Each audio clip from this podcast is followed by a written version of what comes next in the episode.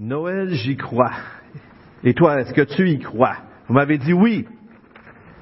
Mais aujourd'hui, si on demanderait aux gens dans la rue, est-ce que vous croyez à Noël?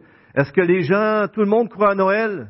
Croit à la naissance de Jésus, à la venue d'un sauveur? Souvent, les gens vont dire c'est une belle histoire, une belle fable, quelque chose qu'on peut croire parce que c'est beau, ça amène des belles, euh, une belle moralité.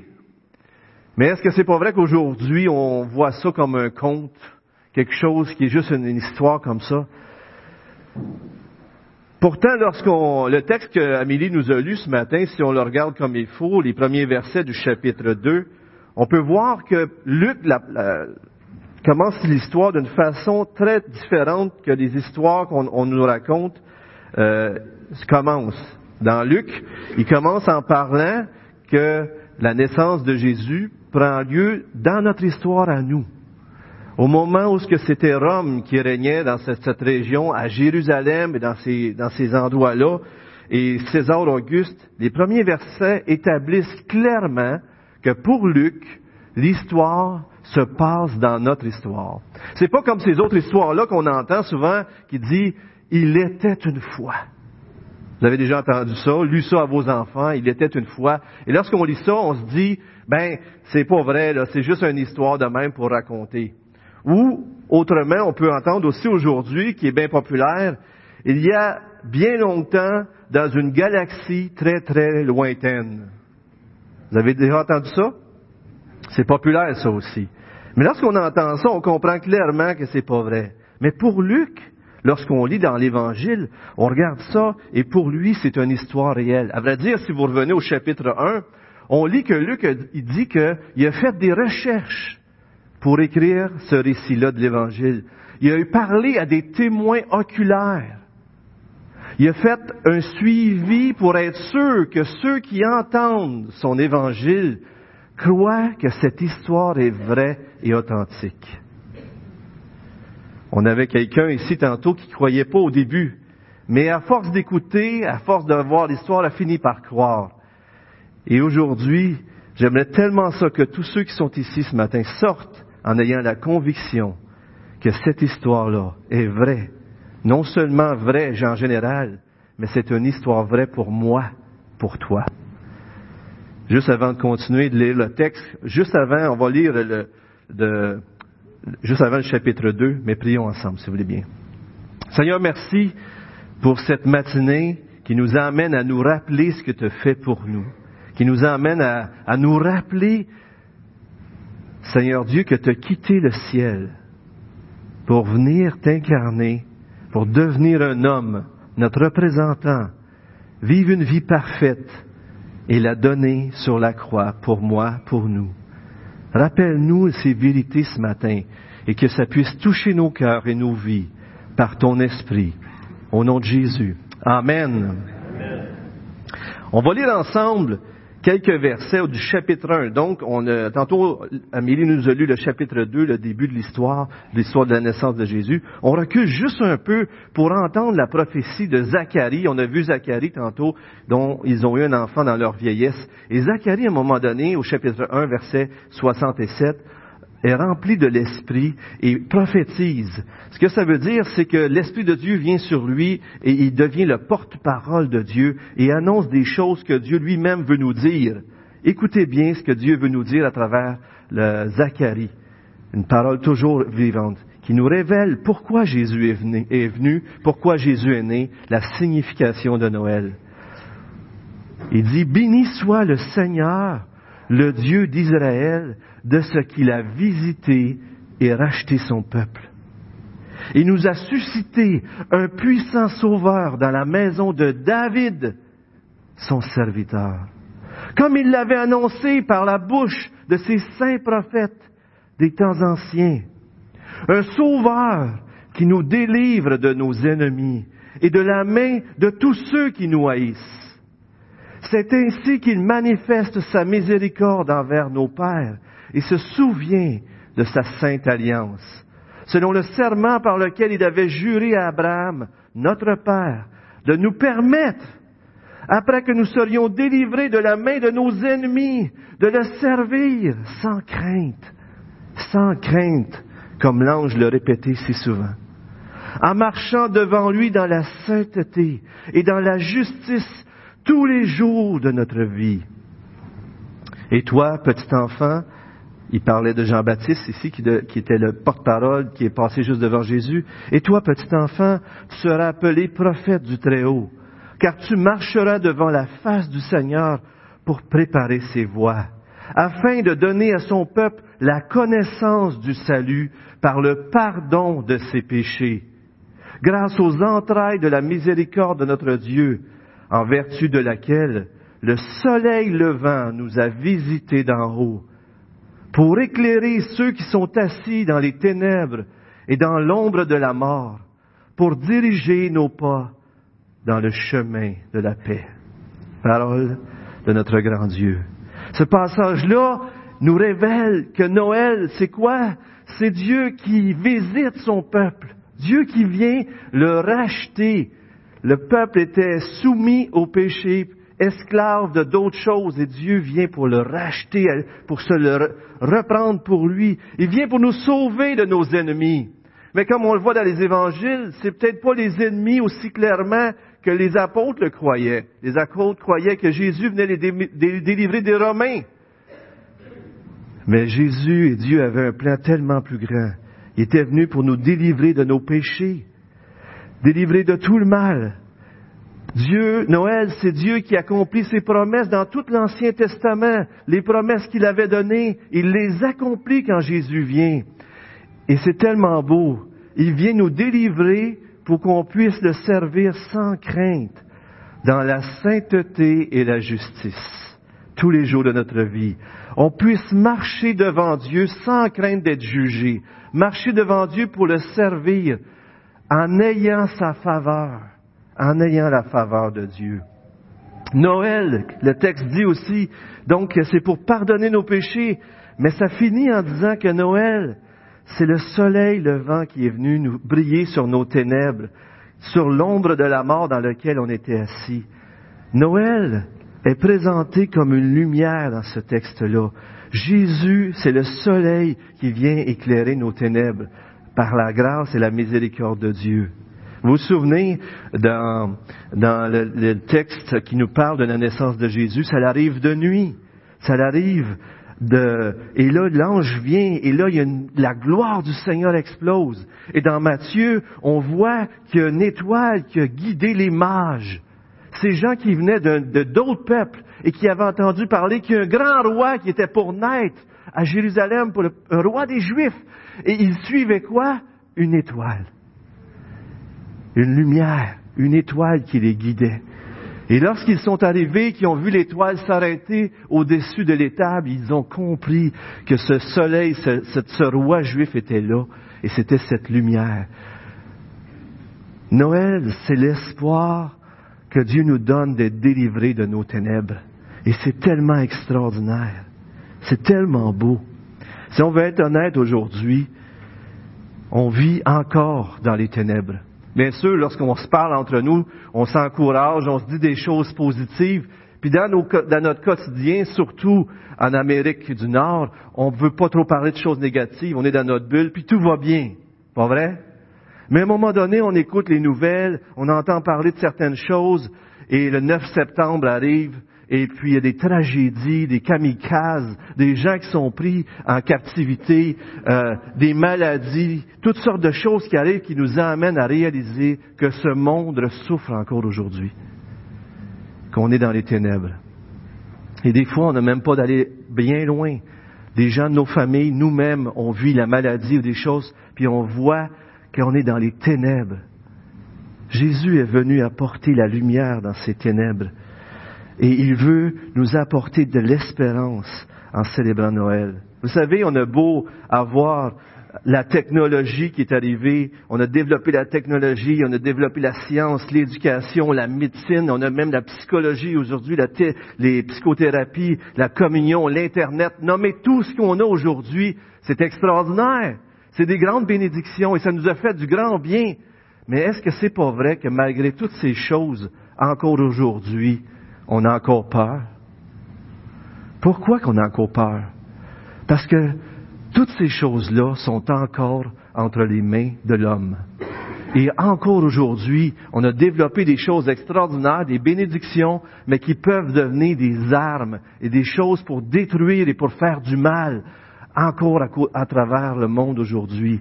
Donc, la solution n'est pas toutes ces choses, même si ça nous apporte des belles choses. Encore aujourd'hui, le mal est présent.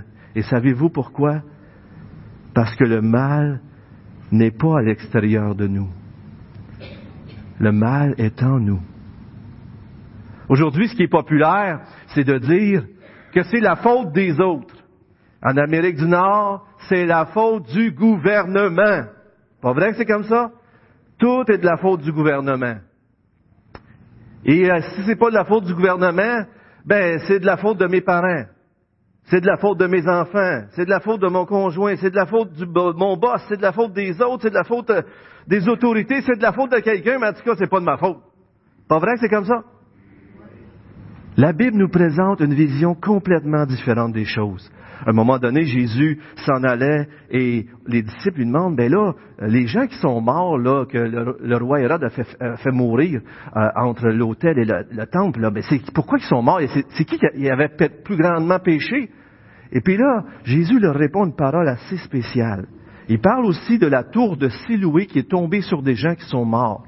Donc, il parle d'un événement produit par les hommes il parle d'un événement qui, que c'est pas les hommes qui, c'est juste un événement qui, est arrivé comme ça. La tour de Siloué qui est tombée, c'est comme un ouragan, c'est comme quelque chose de même qui fait des morts. Puis là, Jésus leur dit, il dit, c'est pas parce qu'il y avait, il y avait un prêtre de plus grand péché, mais il leur dit, mais si vous ne vous repentez pas, vous périrez tous également.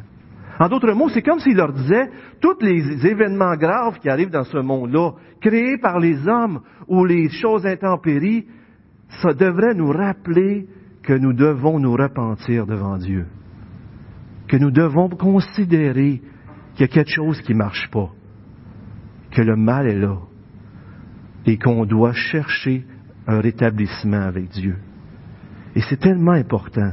Lisons ensemble un texte dans Matthieu qui nous montre comment Dieu voit où est le mal, dans Matthieu 15, versets 18 à 20.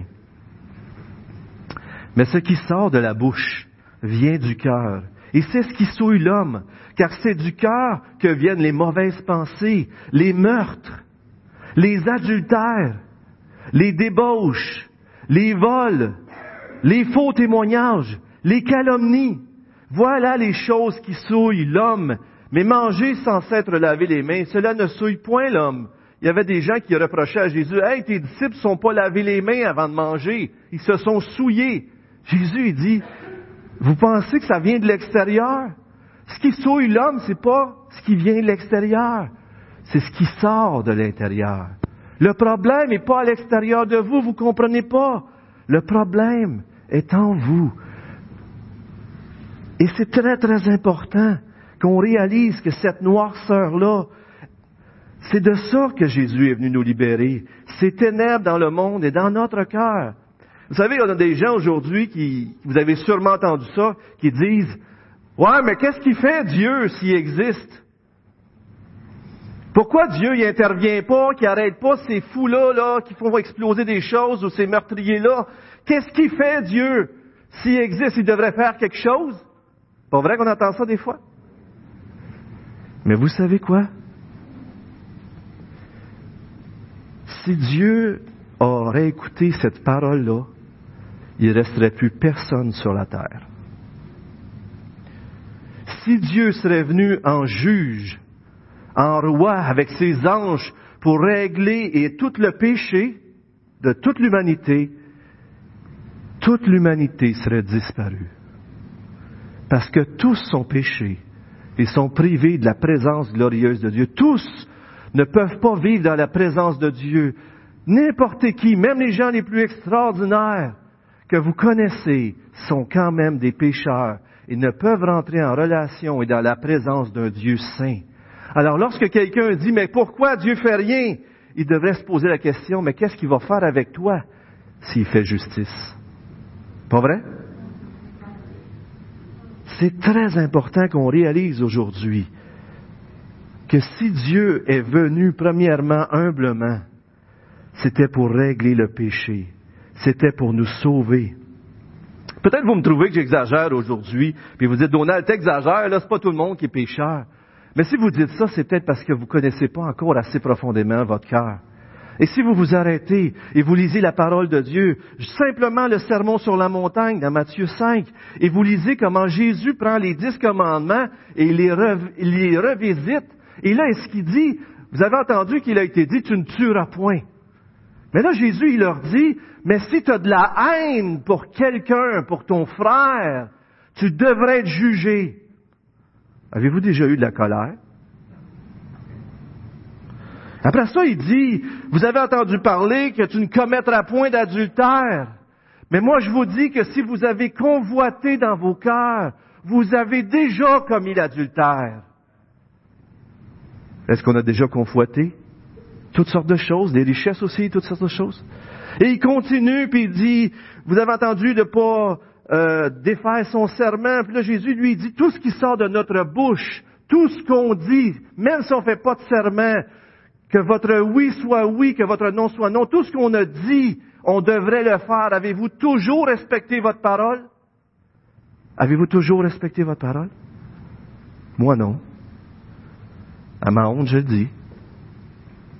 Lorsqu'on considère la sainteté de Dieu, la grandeur de Dieu, c'est tellement grand qu'on réalise qu'on est perdu sans Dieu et qu'on veut pas que Dieu vienne nous faire justice si on se présente nous-mêmes devant lui tout seul. On a besoin d'un avocat. Jésus, dans Matthieu 5, 20, va même jusqu'à dire, si votre justice ne surpasse pas celle des scribes et des pharisiens, vous n'entrerez point dans le royaume des cieux. Les scribes et des pharisiens, dans ce temps-là, c'étaient les gens les plus religieux, les gens qui, qui marchaient le plus selon la justice de Dieu.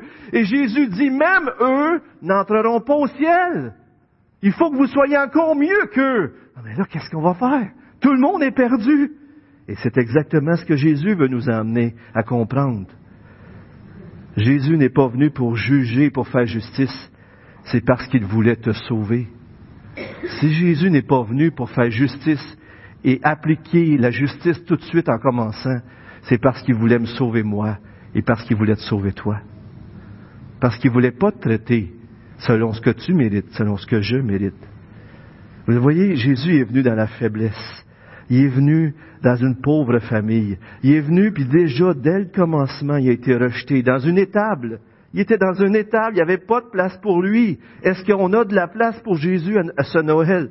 Mais il n'y avait pas de place pour lui. Lorsqu'il est arrivé sur cette terre, c'était le Créateur du ciel et de la terre, et c'est dans une étable, dans une mangeoire qu'on l'a mis. Hérode a cherché à le faire mourir, vous l'avez entendu tantôt, et il a dû fuir avec sa famille pour pas se faire mourir, et sa vie, et jusqu'à sa mort, c'est le rejet et la haine. Mais pourquoi? Pourquoi Jésus, qui est saint, qui a vécu une vie parfaite, a-t-il été rejeté toute sa vie?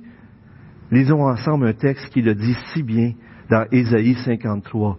Regardez, on vous le met à l'écran pour que vous puissiez suivre. Mais si vous avez une Bible, tournez et lisez avec moi ce merveilleux passage dans Ésaïe. Et je vais le lire très tranquillement pour que tu réalises que c'est pour toi qu'il a fait ça. Vous savez, juste avant de le lire, Lorsque le texte, lorsqu'on lit la Bible, lorsqu'on lit ces histoires de Noël, on le regarde souvent comme extérieur à nous.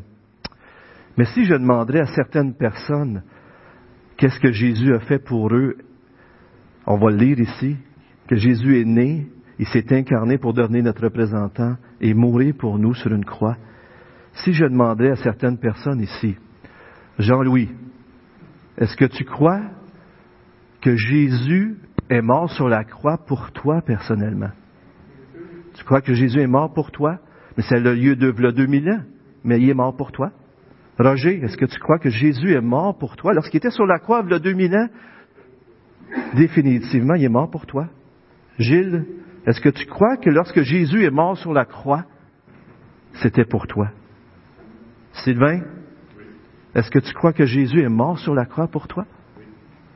Steve, Lorsque Jésus est mort, il y a 2000 ans, le Fils de Dieu qui s'est incarné, est-ce que tu crois qu'il est mort pour toi? Vous savez, Noël devient vrai pour nous lorsqu'on croit que c'est pour moi qu'il a fait tout ça? Est-ce que tu crois que Jésus a fait tout cela pour toi? Lisons ensemble le psaume 53, qui a été prédit des années, des centaines d'années avant que Jésus vienne. Jésus l'a accompli pour toi. Lisons ensemble ce texte. Méprisé, Jésus, méprisé, abandonné des hommes, homme de douleur et habitué à la souffrance, semblable à celui dont on détourne le visage. Nous l'avons dédaigné, nous n'avons fait de lui aucun cas. Écoutez ce que Jésus a fait pour toi. Cependant, ce sont nos souffrances qu'il a portées. C'est de nos douleurs qu'il s'est chargé. Et nous l'avons considéré comme puni, frappé de Dieu et humilié. Mais il était blessé pour nos péchés, brisé pour nos iniquités. Écoutez bien. Et le châtiment qui nous donne la paix est tombé sur lui. Et c'est par ces meurtrissures que nous sommes guéris. Nous étions tous errants comme des brebis. Chacun suivait sa propre voie. Et l'Éternel a fait retomber sur lui l'iniquité de nous tous. Cependant, ce sont des souffrances de Donald qu'il a portées. C'est des souffrances de Donald qui s'est chargé. Il a été puni, frappé de Dieu, humilié pour moi. Il a été blessé pour les péchés de Donald, brisé pour mes iniquités. Le châtiment qui donne la paix à Donald et qui te donne la paix est tombé sur Jésus. Et c'est par les meurtrissures de Jésus que Donald, que Gilles, que Steve, que Lazaro, que Charlotte, que Louis, etc., que nous sommes guéris. Moi, j'étais errant, je m'en allais partout, je faisais n'importe quoi dans ce monde. Je suivais ma propre voie jusqu'à temps que l'Éternel, Jésus lui-même, Dieu lui-même fasse retomber sur Jésus l'iniquité qui m'était destinée, l'iniquité que j'avais, c'est-à-dire. Si Jésus a été rejeté la première fois, c'est pour que vous puissiez être accueillis. Si Jésus a été traité comme un brigand, jugé, c'est pour que vous puissiez être pardonnés, que vous puissiez être libérés. Si Jésus est mort d'une mort atroce, c'est pour que tu puisses avoir une vie nouvelle, une vie abondante. C'est pour ça que c'est important qu'on réalise que c'est une histoire vraie, une histoire vraie dans notre histoire, une histoire vraie pour toi. Il y a une histoire que j'ai racontée souvent, et je m'excuse pour ceux qui l'ont déjà entendue. C'est un père qui marchait dans une contrée et euh, une plaine où il y avait bien sûr du foin et toutes sortes de choses. Et vous savez, dans ces, ces contrées-là, il était avec sa petite fille. Et s'il y a un feu de prairie qui prend, un feu de prairie, s'il y a un peu de vent, ça va très très vite, pas vrai? Alors l'histoire raconte que le père était avec sa fille, il s'en allait, le feu de prairie arrive et le feu venait sur eux. Mais il réalise, le père, qu'il n'aura jamais le temps de s'enfuir. Le père, sur le moment, il dit, j'ai une seule possibilité que je peux faire. La seule chose que je peux faire pour m'en sortir, c'est de mettre le feu là où je suis, puis brûler une grande partie, puis me réfugier au centre. Alors, il, il prend sa petite fille, il met le feu, il s'en va, il laisse brûler une grande section, il se réfugie au milieu, et puis là, il attend. Le feu, le de prairie s'en vient, et ça fait rage, et ça fait peur. Et la petite fille dit, papa, papa, est-ce qu'on va mourir? Est-ce qu'on va être brûlé? Et le père dit, non, ma fille, parce que le feu ne peut pas brûler deux fois à la même place. La colère, le jugement que Donald méritait a tombé sur Jésus. Et le feu ne peut pas brûler deux fois à la même place. À cause que Jésus a subi mon jugement sur la croix, lorsque je vais rencontrer Dieu, je vais être revêtu de sa justice. Je suis revêtu de sa justice et je ne serai pas jugé. Jésus est venu la première fois à Noël pour te délivrer et me délivrer du jugement de la justice qu'un jour nous devrons tous faire face. Il a porté mon jugement pour qu'il puisse revenir un jour détruire le mal sans nous détruire. Il a porté mon jugement, ton jugement, pour qu'un jour il puisse revenir détruire tout le mal sans te détruire, sans me détruire.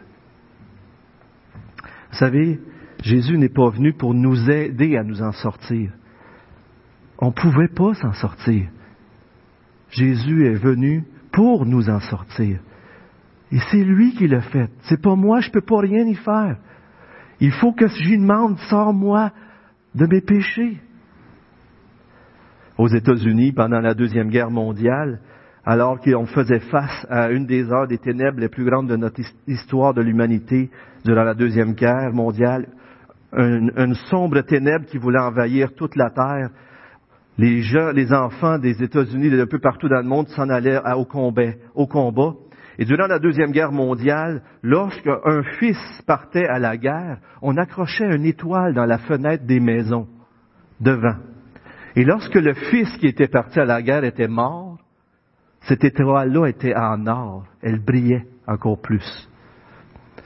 Un jour, à New York, un homme se promenait avec son enfant de 5 ans. Et à chaque fois que l'enfant de 5 ans regardait les façades de maison, il y avait des étoiles qui brillaient. Et l'enfant était tout content, mais il dit, ça veut dire quoi? Pourquoi il y a une étoile là? Puis pourquoi il y a une étoile là? Vous vous imaginez le papa qui explique, c'est parce que cette famille-là a donné un fils pour que nous puissions vivre la liberté. A donné un fils. Et même qu'il l'a donné et ce fils-là est mort pour que nous, on puisse vivre libre et en paix. Et là, l'enfant se promenait, puis à chaque fois qu'il se promenait puis qu'il voyait une étoile, il applaudissait, il était content. Une autre famille qui avait donné son fils pour qu'on puisse vivre la liberté. il continue. Et à un moment donné, il arrive sur un terrain vacant. Il y avait des une maison chaque bord, mais il y a un grand terrain vacant.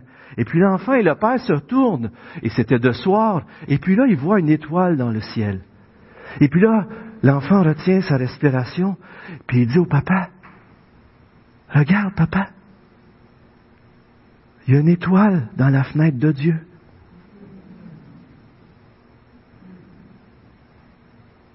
Le Père a donné son Fils à Noël c'est la venue de Jésus-Christ, le Père qui donne son Fils pour que toi et moi, nous puissions être pardonnés, être libérés, être sauvés.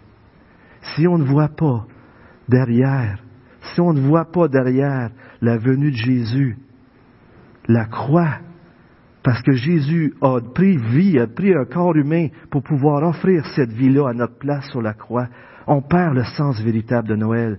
Deux mille ans après, encore aujourd'hui, des millions de personnes célèbrent Noël, mais ils n'ont pas de place pour Jésus.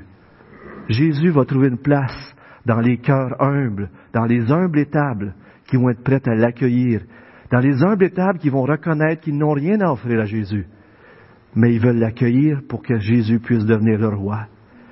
Aujourd'hui, est-ce que vous allez faire une place pour Jésus? Aujourd'hui, accueillerez-vous Jésus-Christ dans votre cœur?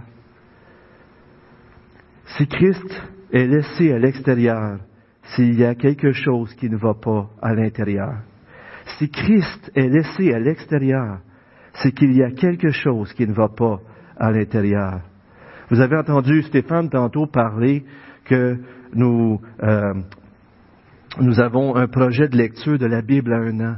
J'aimerais vraiment tous vous inviter à embarquer avec nous dans ce beau projet extraordinaire. Ceux qui trouvent que la Bible au complet c'est trop, même la, méthode de lecture qu'on a sur notre site internet, que vous allez avoir aussi dans le dépliant à tous les mois, vous pouvez aussi simplement lire le Nouveau Testament. Ça se fait très simplement. Mais ce matin aussi, à l'arrière, on a des copies des Écritures. Pourquoi ne pas prendre le temps? C'est gratuit de prendre une copie des Écritures ce matin de lire le récit de Noël et de continuer pour être à l'écoute de ce que Dieu veut te dire à toi. Linda, est-ce que Jésus est mort pour toi, le 2000 ans? Yves, est-ce que Jésus est mort pour toi, le 2000 ans? Amen. Est-ce que Jésus est mort pour vous, le 2000 ans? Est-ce que Jésus est mort pour toi, le 2000 ans? Est-ce que Jésus est né, est venu à Noël et a vécu une vie parfaite pour mourir à la croix pour toi il y a 2000 ans. Je vous invite à prendre un DVD qui donne des témoignages, une copie des Écritures. Et je vous invite aussi, pour ceux qui ont déjà reçu Jésus-Christ dans leur vie, à être cette lumière qu'on met sur les sapins de Noël. À Noël, on met la, la grosse étoile en partageant la bonne nouvelle de Jésus-Christ qui est venu pour chacun d'entre nous, pour nous sauver. Prions ensemble.